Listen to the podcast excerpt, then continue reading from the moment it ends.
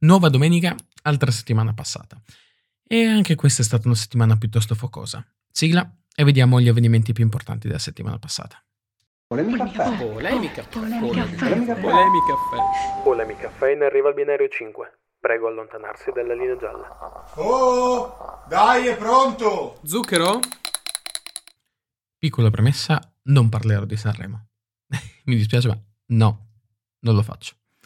Quindi partiamo dal, diciamo, dall'avvenimento più che ha più segnato questa settimana passata. Sicuramente sono state le dimissioni di Zingaretti. Ne abbiamo parlato nel podcast, anzi in realtà addirittura in due puntate di Polemica Caffè di questa settimana, però parliamo del dopo. Mentre in seguito alle dimissioni um, hanno, lui ha, ha, deciso e ha richiesto gentilmente che l'Assemblea uh, ratificasse le decisioni, che quindi non si andasse contro questa sua volontà, si è iniziato a parlare del dopo.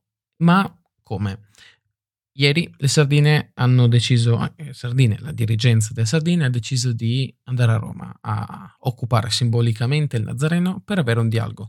Ne sono usciti da un 5 ore di, colloquio con l'attuale um, presidente del Partito Democratico, Valentina Cuppi, e l'esito si vedrà in questo periodo.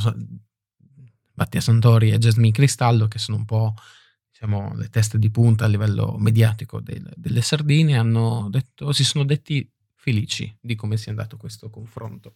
L'esito si verrà, vedrà. Comunque la richiesta era una, quella di avviare un processo di unificazione al centro-sinistra di ritornare alla politica seria e quindi di smettere questa soap opera infinita che caratterizza il centro-sinistra da fin troppi anni di lotte intestine.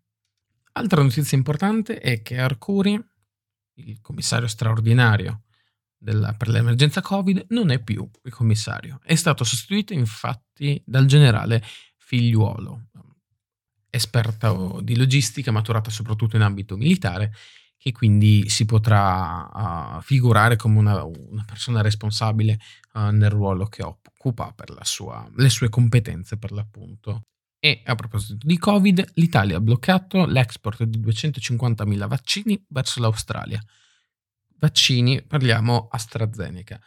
Essenzialmente delle forniture dovevano essere spedite all'Australia, ma l'Italia ha deciso di trattenerle in quanto la, l'azienda farmaceutica non starebbe rispettando il contratto, gli accordi presi. Quindi, con questa decisione che è stata sostenuta dalla, dall'Unione Europea, dalla Commissione, da tutti i paesi dell'Unione Europea, l'Italia sta cercando un minimo di uh, mostrare che ha ancora polso, anzi che sta riprendendo polso della situazione, che quindi potrebbe essere un po' più un interlocutore serio a livello internazionale, che sia l'inizio di un creazione di una nuova identità, per l'appunto internazionale, di una nuova reputazione?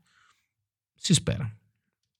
Per quanto riguarda sempre invece l'ambito internazionale, è stato ucciso il magistrato uh, in Congo che si occupava delle indagini in seguito de, indagini sulla morte dell'ambasciatore italiano Atanasio, ricordiamo ucciso uh, settimana scorsa e naturalmente dell'uccisione pure della, della sua scorta e del suo autista. Anche il magistrato sarebbe stato assaltato, il suo convoglio sarebbe stato preso in miniera da delle bande criminali e sarebbe stato in seguito ucciso.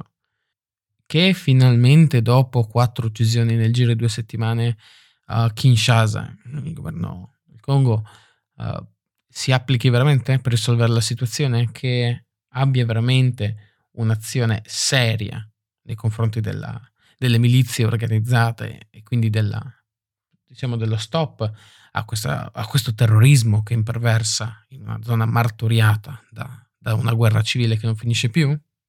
Ritornando in Italia, il governo ha affidato a McKinsey, che è un'azienda di, uh, di consule- una società di consulenza americana, la scrittura, la scrittura del piano italiano per il Next Generation EU.